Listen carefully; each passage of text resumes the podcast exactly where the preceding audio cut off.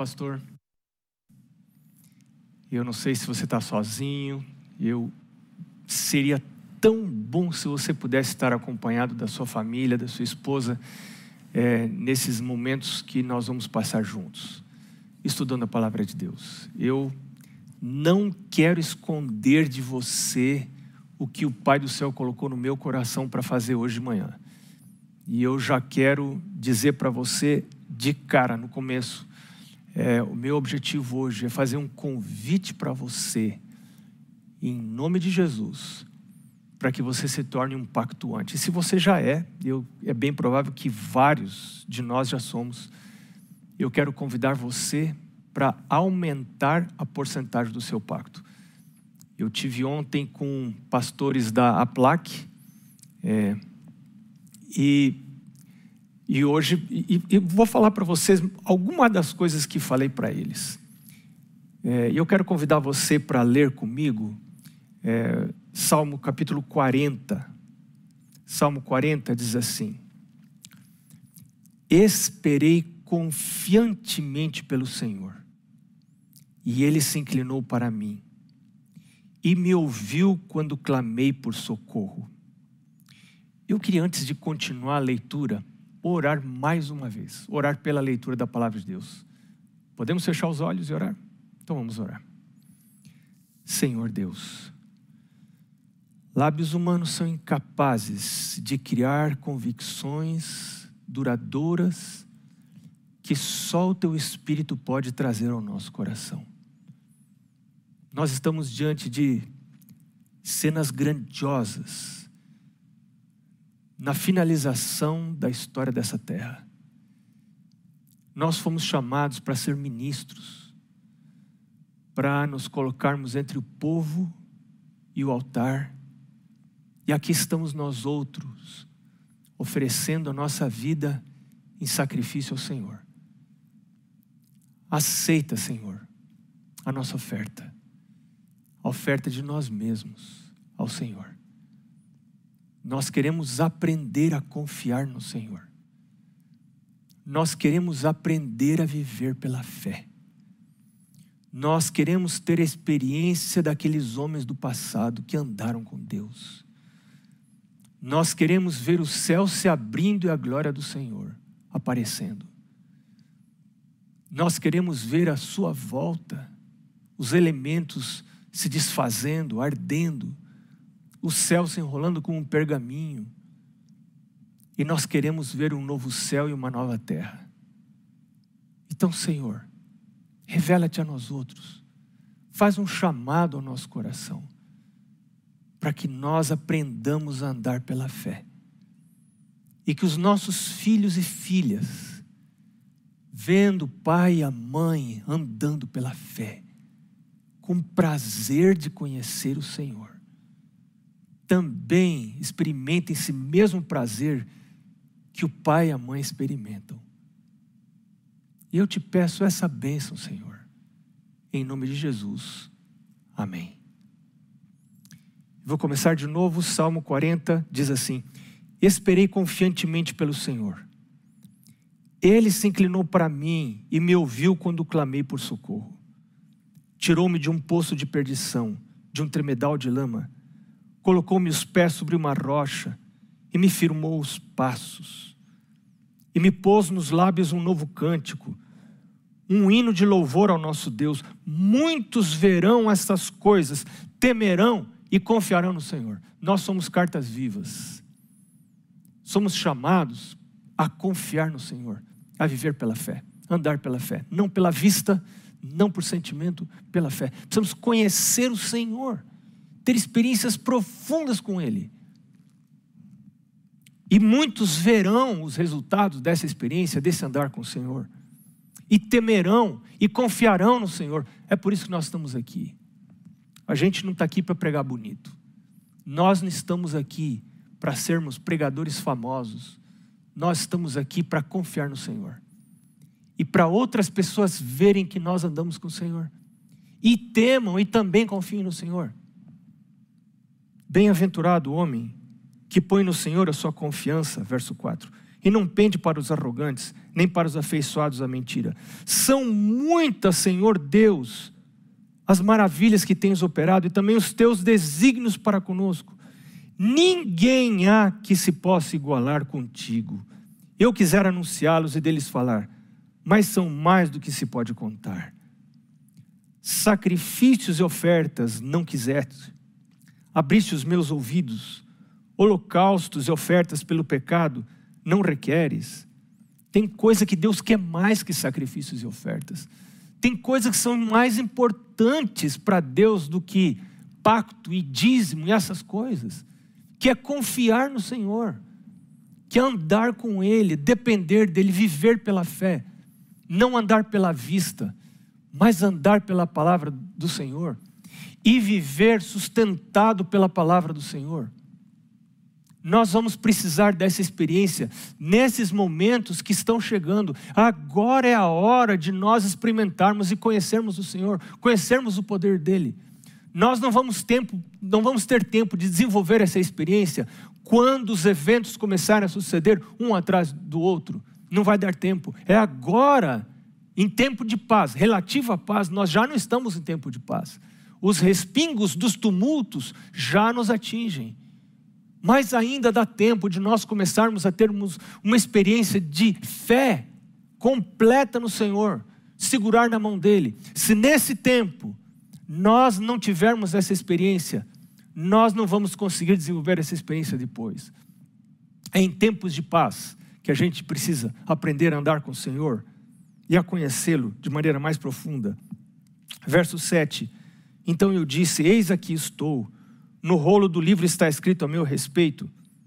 Agrada-me fazer a tua vontade, ó Deus meu. Dentro do meu coração está a tua lei. Isso é um milagre. Para que isso aconteça na minha vida. Claro que este salmo também é um salmo messiânico. Mas isso é para acontecer comigo. Por isso está aqui na Bíblia. Eu preciso pedir ao Senhor, como ministro, é, a, a minha função ministerial não me concede automaticamente consagração. Eu preciso reconhecer que eu não tenho fé, eu não tenho confiança suficiente no Senhor. E eu preciso desenvolver isso com dor, é com dor, é correndo riscos que a gente desenvolve confiança no Senhor. E eu preciso pedir para Ele, meu Deus, coloca a tua lei dentro do meu coração, para que eu me agrade de fazer a tua vontade. Eu não posso me agradar de fazer a vontade do Senhor se a lei dele não estiver implantada no meu coração. E o instrumento que vai implantar a lei do Senhor no meu coração é o Espírito Santo. É, é, tirarei de vós o coração de pedra, diz Ezequiel, capítulo trinta e seis, e colocarei em vós o coração de carne.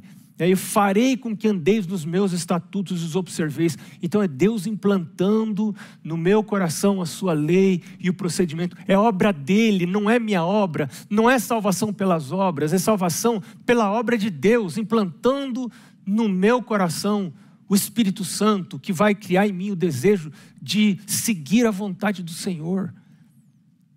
Proclamei as boas novas de justiça, verso nove, na grande congregação. Jamais cerrei os lábios. Tu sabes, Senhor. Não ocultei no coração a tua justiça. Proclamei a tua fidelidade, a tua salvação. Não escondi da grande congregação a tua graça e a tua verdade. Que Deus nos ajude, que a gente tenha experiências com Ele, que a gente ande com Ele, que a gente siga o Cordeiro por onde quer que Ele vá. Se a gente começar a andar com Cristo, querer ter uma experiência com Cristo. Eu estava falando para a igreja onde eu preguei, é, nesse primeiro sábado, no, no sábado inicial desta semana, eu estava dizendo para a igreja, eu estou em busca de uma experiência que eu ainda não tenho.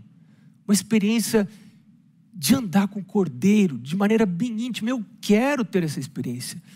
Nós temos o privilégio de dobrar o joelho e pedir, meu Deus, me dá essa experiência de intimidade com o Senhor. Eu quero aprender a andar com o Senhor. E eu vou seguindo o Senhor aonde o Senhor for. E Jesus possivelmente me leve para o deserto. Possivelmente Ele vai me levar para o deserto. Possivelmente Jesus vai me tirar de Babilônia. Da Babilônia cultural, da Babilônia espiritual. Jesus vai me tirar e vai levar minha família junto.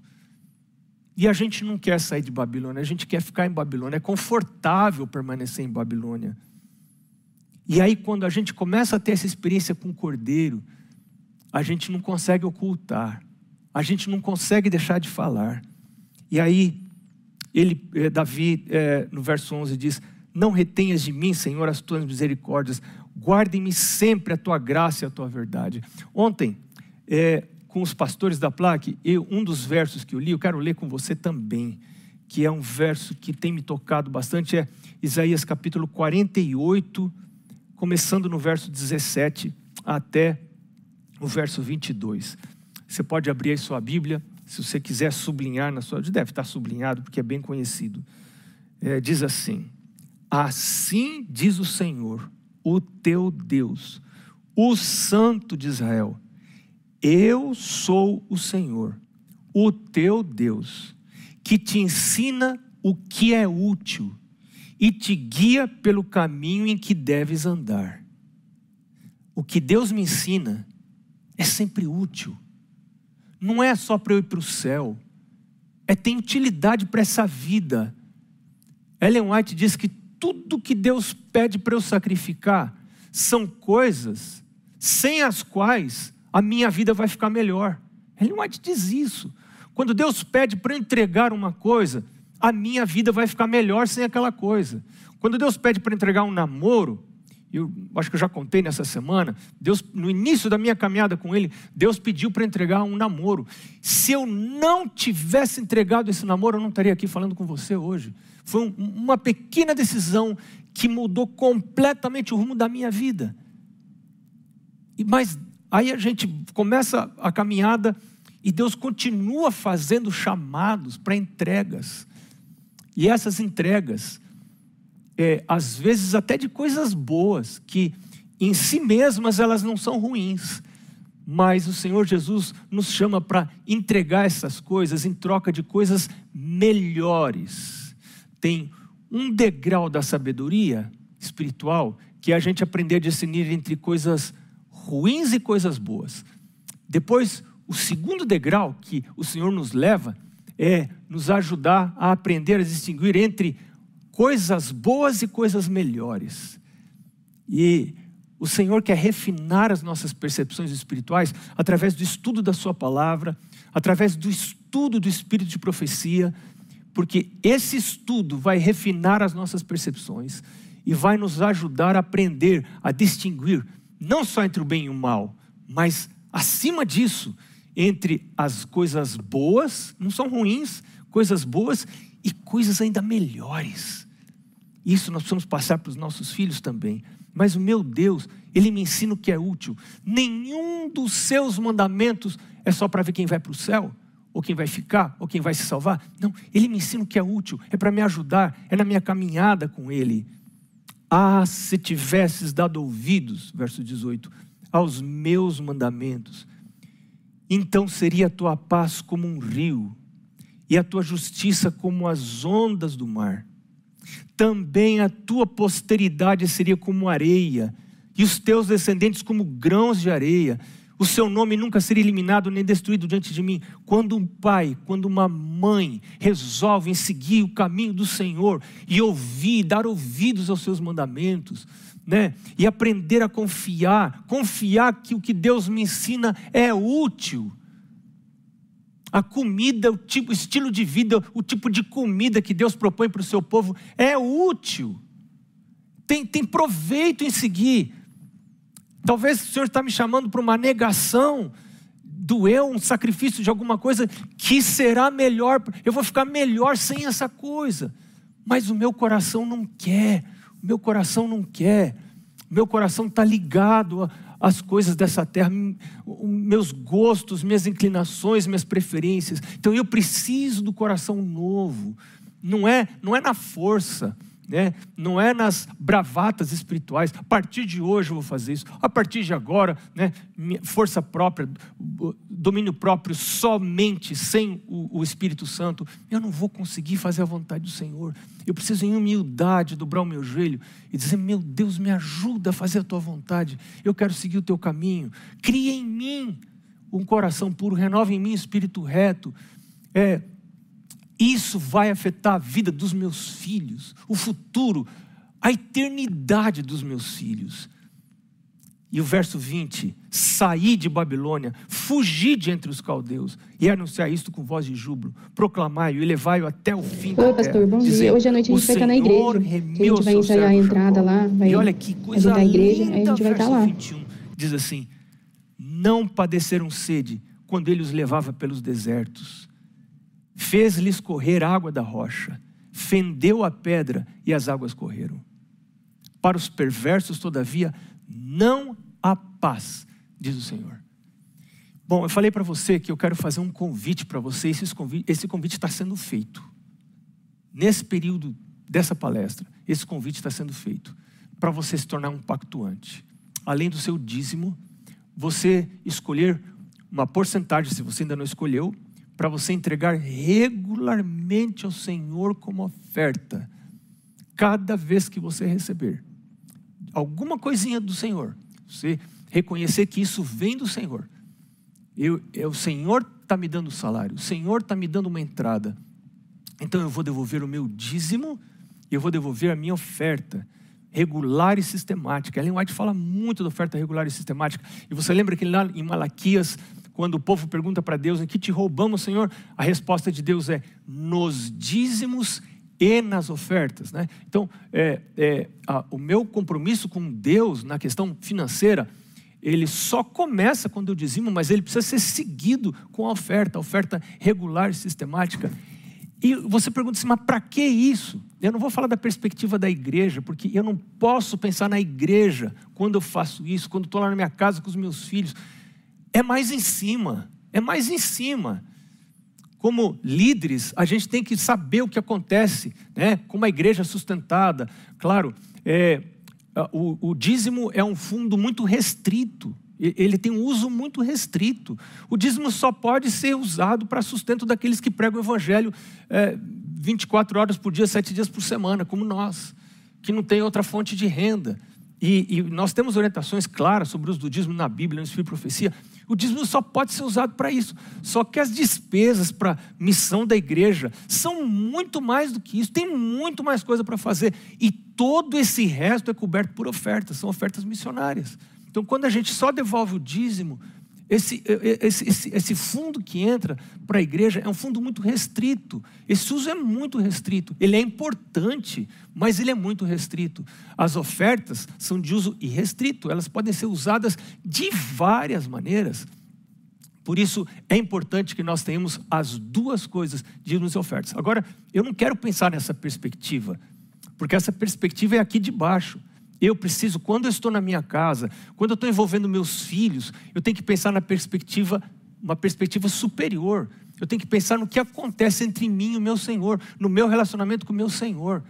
O meu Senhor está me chamando para uma experiência de confiança, de dependência completa dEle. Ele está me chamando para isso, como ministro. E não precisa ser pastor para isso. Qualquer pessoa que entra no reino de Deus, o Senhor está chamando para ter essa experiência íntima de caminhar com Ele. E quando você começa a caminhar com o Senhor, você pode esperar, Ele vai levar você para o deserto. Ele vai levar você para o deserto. Olha para o povo de Israel.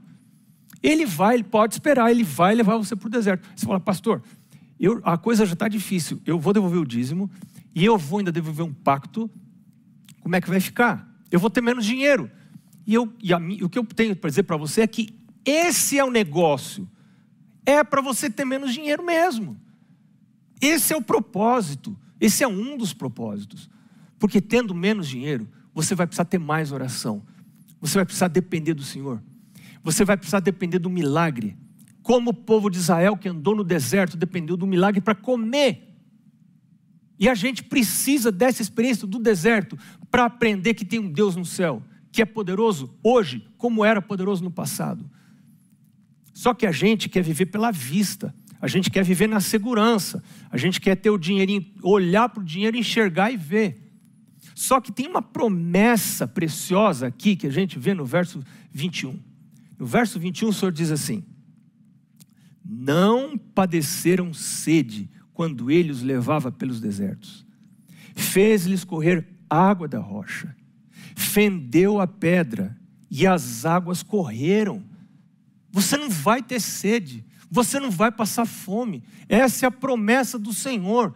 Ele promete, jamais terão fome, não terão sede. E agora, Ele espera que eu dê o passo de confiança. Sabe, é, lá no passado, eu, eu não posso contar para você toda a história, eu tenho que só dar umas pinceladas. É, eu tenho lutado com isso toda a minha vida, para aprender a confiar.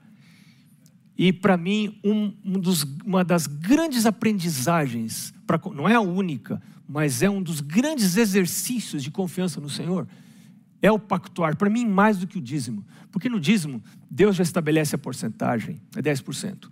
No pacto, eu estabeleço a porcentagem. Eu me lembro que eu comecei, eu já contei para vários de vocês, eu comecei com uma porcentagem muito pequena. Meu primeiro pacto foi um vírgula cinco por cento.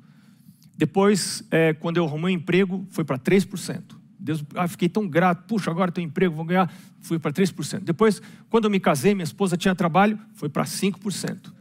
E quando Deus me chamou para trabalhar em mordomia, minha esposa perdeu o trabalho e nós fomos para um campo que pagava menos auxílio, naquela época, né? O auxílio era menor do que os auxílios que eu recebia no campo anterior. E eu fui trabalhar com mordomia cristã e eu não sabia o que fazer. E então, Deus falou para mim, a primeira coisa que você precisa fazer é viver o que vai pregar.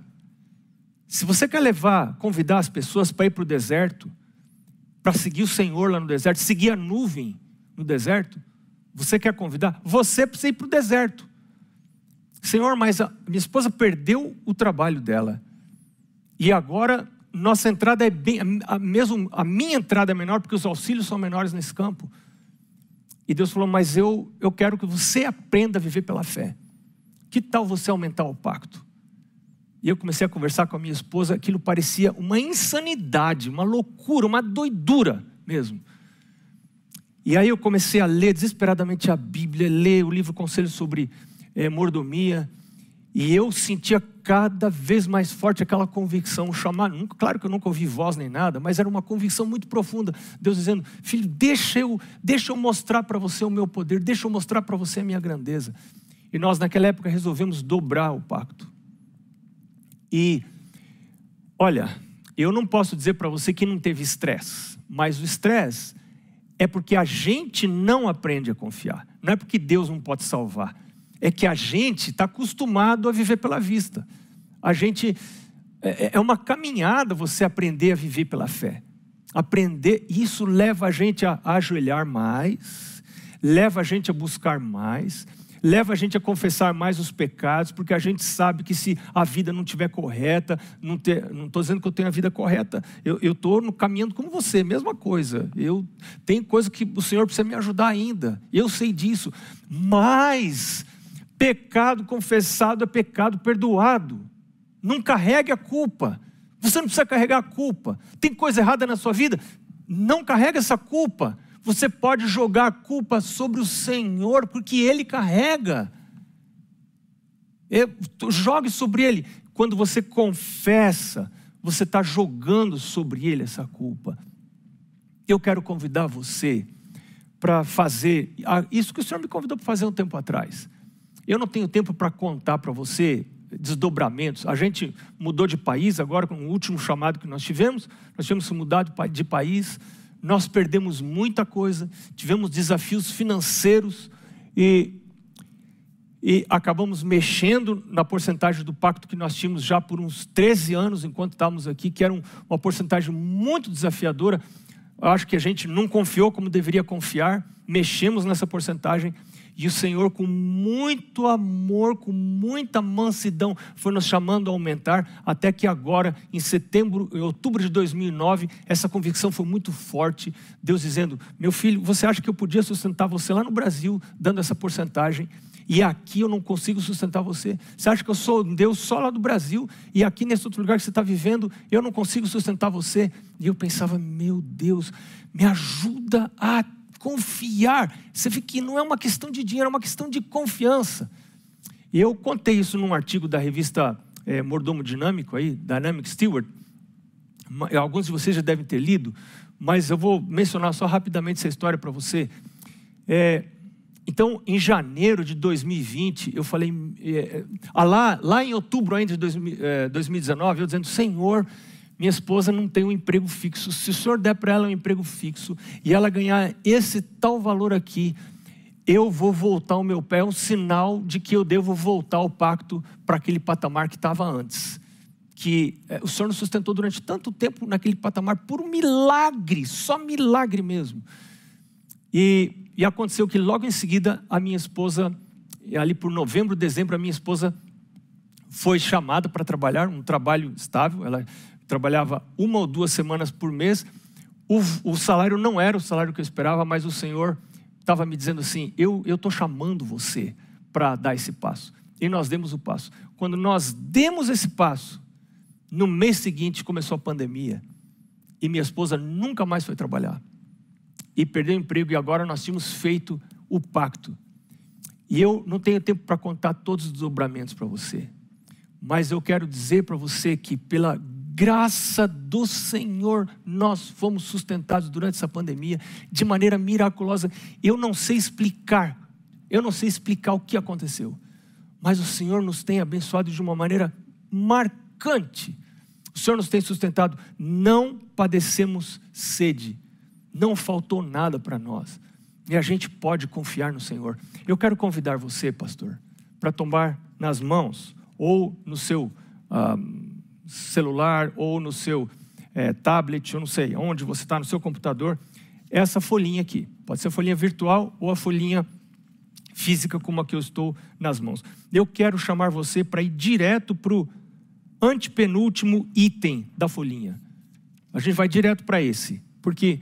Não sei, para mim, esse é um item que requer, é, é um chamado para sacrifício, é um chamado para entrega. E acho que esse é o chamado que o Senhor está fazendo para nós hoje, nesse tempo que a gente está vivendo. E eu quero que você ore agora, e você peça ao Senhor sabedoria, e que o Senhor indique qual a porcentagem que você vai acrescentar, um número que você vai acrescentar aí. Uma porcentagem que o Senhor está chamando você para entregar para Ele, além do seu dízimo, né? Eu vou, Senhor, dedicar essa porcentagem. Talvez alguns de vocês, como eu, como já aconteceu comigo, já estão acostumados com essa porcentagem que você estava, se você já é pactuante por algum tempo, e agora Deus então esteja chamando você para dar um passo de fé e aumentar essa porcentagem, para conhecer o Senhor. É, e eu vou dizer uma coisa para você, se Deus não existe, mês que vem você já vai descobrir. Mas se Deus existe, mês que vem você já vai saber também. É, eu não conheço uma maneira mais rápida de você ver Deus, de você ver as obras de Deus. E um, isso para mim tem sido um grande incentivo para orar, porque se eu não orar, a gente não vive, né? E falta muito pouco tempo para nós perdermos todas essas coisas aqui da terra. Nós vamos ser chamados para fugir. Nós vamos fugir de tubas enfurecidas. Vamos ter que deixar tudo para trás. Mas eu fico pensando comigo mesmo, se eu não estou disposto a deixar uma pequena, relativamente pequena porcentagem das minhas entradas todo mês, regularmente, será que naquela hora extrema eu vou ter a disposição de deixar tudo para trás e sair correndo? Meu carro que eu idolatrava, né? as, as coisas... As, os sinais de prosperidade que eu gostava de acumular, né? Porque isso é da, da minha natureza, da minha natureza humana. Eu gosto de acumular sinais de prosperidade, a roupa, o meu óculos, meu isso, meu aquilo, meu carro. Não são coisas erradas, não estou falando que são coisas erradas, mas são sinais de prosperidade que eu, que eu, que eu, vou, que eu gostava de acumular, e agora o Senhor está me chamando para ir para o deserto. Mas Ele está falando, eu vou levar você para o deserto, mas não vai faltar água para você. Não vai faltar comida para você. O seu, seu sapato não vai envelhecer. Eu vou cuidar de você. Você não quer experimentar isso? Você não quer aprender a viver debaixo da nuvem? Você não quer aprender a viver debaixo da nuvem? Eu quero convidar você para uma vida diferente. Uma vida de aventura. Uma aventura com o Senhor, Criador do universo. Você sabe o que é isso? Isso não é pouca coisa, não é um convite pequeno. E com, quando eu coloco esse númerozinho aqui no pacto, né, nesse espaço que você tem para colocar o valor, essa porcentagem, Eu estou dizendo, em outras palavras, meu Deus, eu quero começar, eu quero dar os primeiros passos nessa caminhada de aprender a confiar e a depender.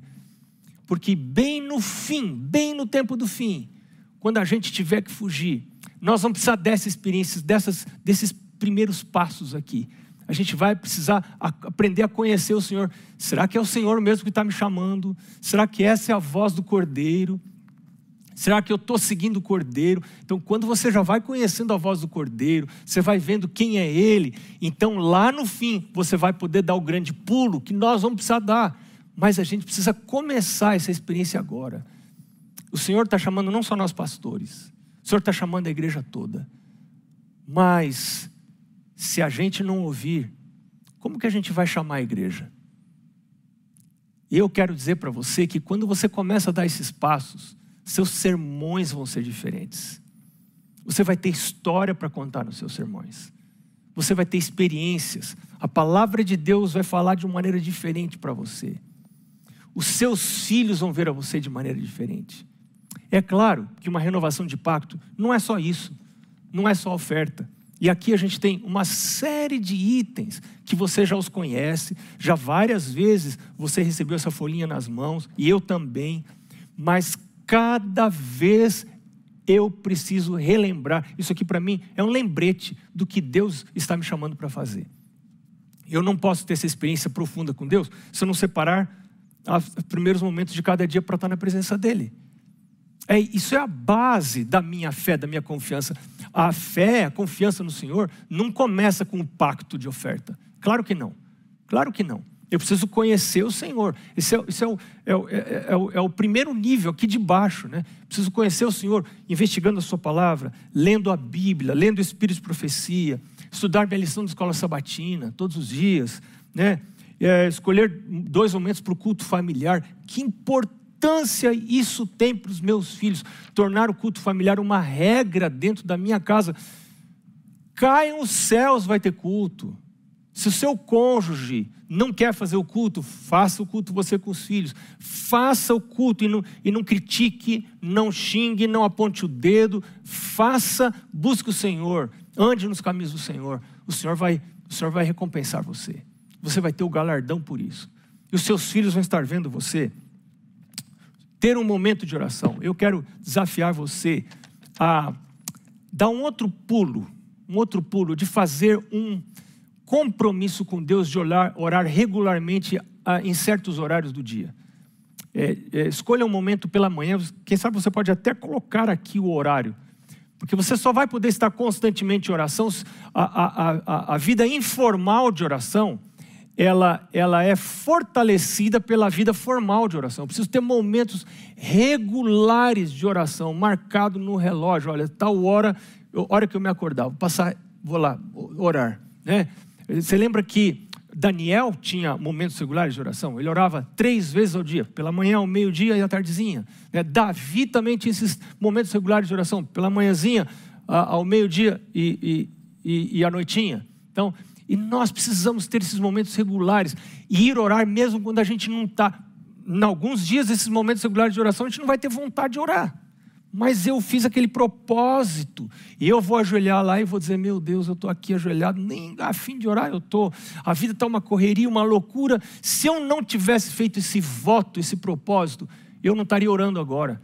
A sua vida de oração vai mudar por você fazer votos. Faça votos. É muito ruim fazer voto e não cumprir. Você sabe disso que a Bíblia diz. Mas pior ainda é você não ter coragem de fazer voto nenhum. Porque você não quer crescer na vida espiritual. Então eu preciso fazer votos. Os votos são importantes, que eles me protegem na minha caminhada. Por isso que a gente faz voto de casamento, né? Então esse negócio, ah, eu estou namorando com a moça, mas não quero casar não. Mas por que você não quer? Não, porque qualquer coisa eu pulo fora. Você não está levando a sério a relação. Quando você leva a sério a relação, você vai lá na frente do pastor e faz o voto. Fala, vou ficar com ela até a morte se separe. Então votos, eles são extremamente extremamente importantes para for, nos fortalecer na nossa caminhada com Deus. Eu quero animar você a fazer voto de orar regularmente em momentos do dia. Faça aí, ore a Deus, o Senhor vai, vai impressionar você. O voto de devolver o dízimo, claro, a, a igreja já separa o dízimo de uma parte das nossas entradas, mas não de toda a nossa entrada. Mesmo da que a igreja nos fornece, não é de tudo que a igreja tira o dízimo. É meu dever investigar o que é dizimável e o que não é. E daquilo que a igreja não retira o dízimo, não retém o dízimo, eu devo dizimar. Assim como qualquer pessoa que tem, trabalha numa empresa, eu devo dizimar. E se eu tenho uma outra renda, eu também devo dizimar dessa outra renda. É, formar um novo hábito saudável. Nenhum reavivamento ocorre sem reforma. E sem reforma dos hábitos físicos. Os hábitos físicos andam junto, a reforma dos hábitos físicos andam, anda junto com a reforma da vida. Isso é muito importante. Eu quero animar você a ler, especialmente as primeiras cem páginas do livro Conselho sobre Regime Alimentar, que não falam sobre comida, falam sobre espiritualidade, hábitos, a relação que existe entre hábitos físicos e espiritualidade. No meu podcast, eu tenho um, um, um, um podcast sobre a relação entre a lei moral e a lei natural. É muito interessante essa relação entre a lei natural e a lei moral. E, enfim, trabalhar com Deus usando meus dons para poder compartilhar as boas novas da salvação. Para nós, pastores, ah, mas eu já trabalho. Não, não é disso que está falando aqui. É na hora que ninguém espera o que eu faça. Quando eu estou abastecendo o meu carro, quando eu estou numa loja fazendo uma compra, quando eu estou no supermercado, essa hora eu não relato o meu relatório de atividades pastorais. É e disso que está falando aqui. Eu quero trabalhar para o Senhor e eu quero mais. Eu tenho feito pouco, eu tenho pedido a Jesus, Jesus, meu coração é tão egoísta. Eu só penso em mim, eu penso no meu conforto. As pessoas estão morrendo, se perdendo e eu não estou nem aí. Eu quero que Deus me dê amor pelas pessoas, que eu ofereça oração para quem o Espírito Santo me impressionar. E às vezes eu não vou estar com vontade, mas eu quero, meu Deus, me ajuda a sair da minha zona de conforto. Só quando eu receber um coração novo. E é por isso que a gente está fazendo essa renovação. A gente faz o voto e a gente vai atrás do coração novo. Porque sem o coração novo, a gente não consegue cumprir. Alguns vão falar assim, ah, pastor, eu não vou fazer porque eu já sei que eu, eu falho. Faça, faça, faça, é o convite do Senhor. E aquele que convida habilita, ele vai habilitar você. Cada manhã, ajoelhe-se. Se você falhar, diga, Senhor, eu falhei. E você confessa, ele perdoa e você começa a andar de novo. Aquele que perseverar até o fim será salvo. Essa perseverança não é não falhar nunca. É uma perseverança daquele que falha e recomeça. Falha e recomeça, falha e recomeça. Não vou desistir, até Jesus voltar não vou desistir. Eu quero seguir o caminho dele. Essa que é a perseverança. Aquele que perseverar até o fim será salvo. Meu querido amigo pastor, quero orar com você.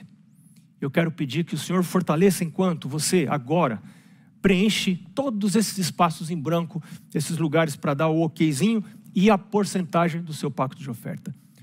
Vamos fechar os olhos, vamos orar? Senhor Deus,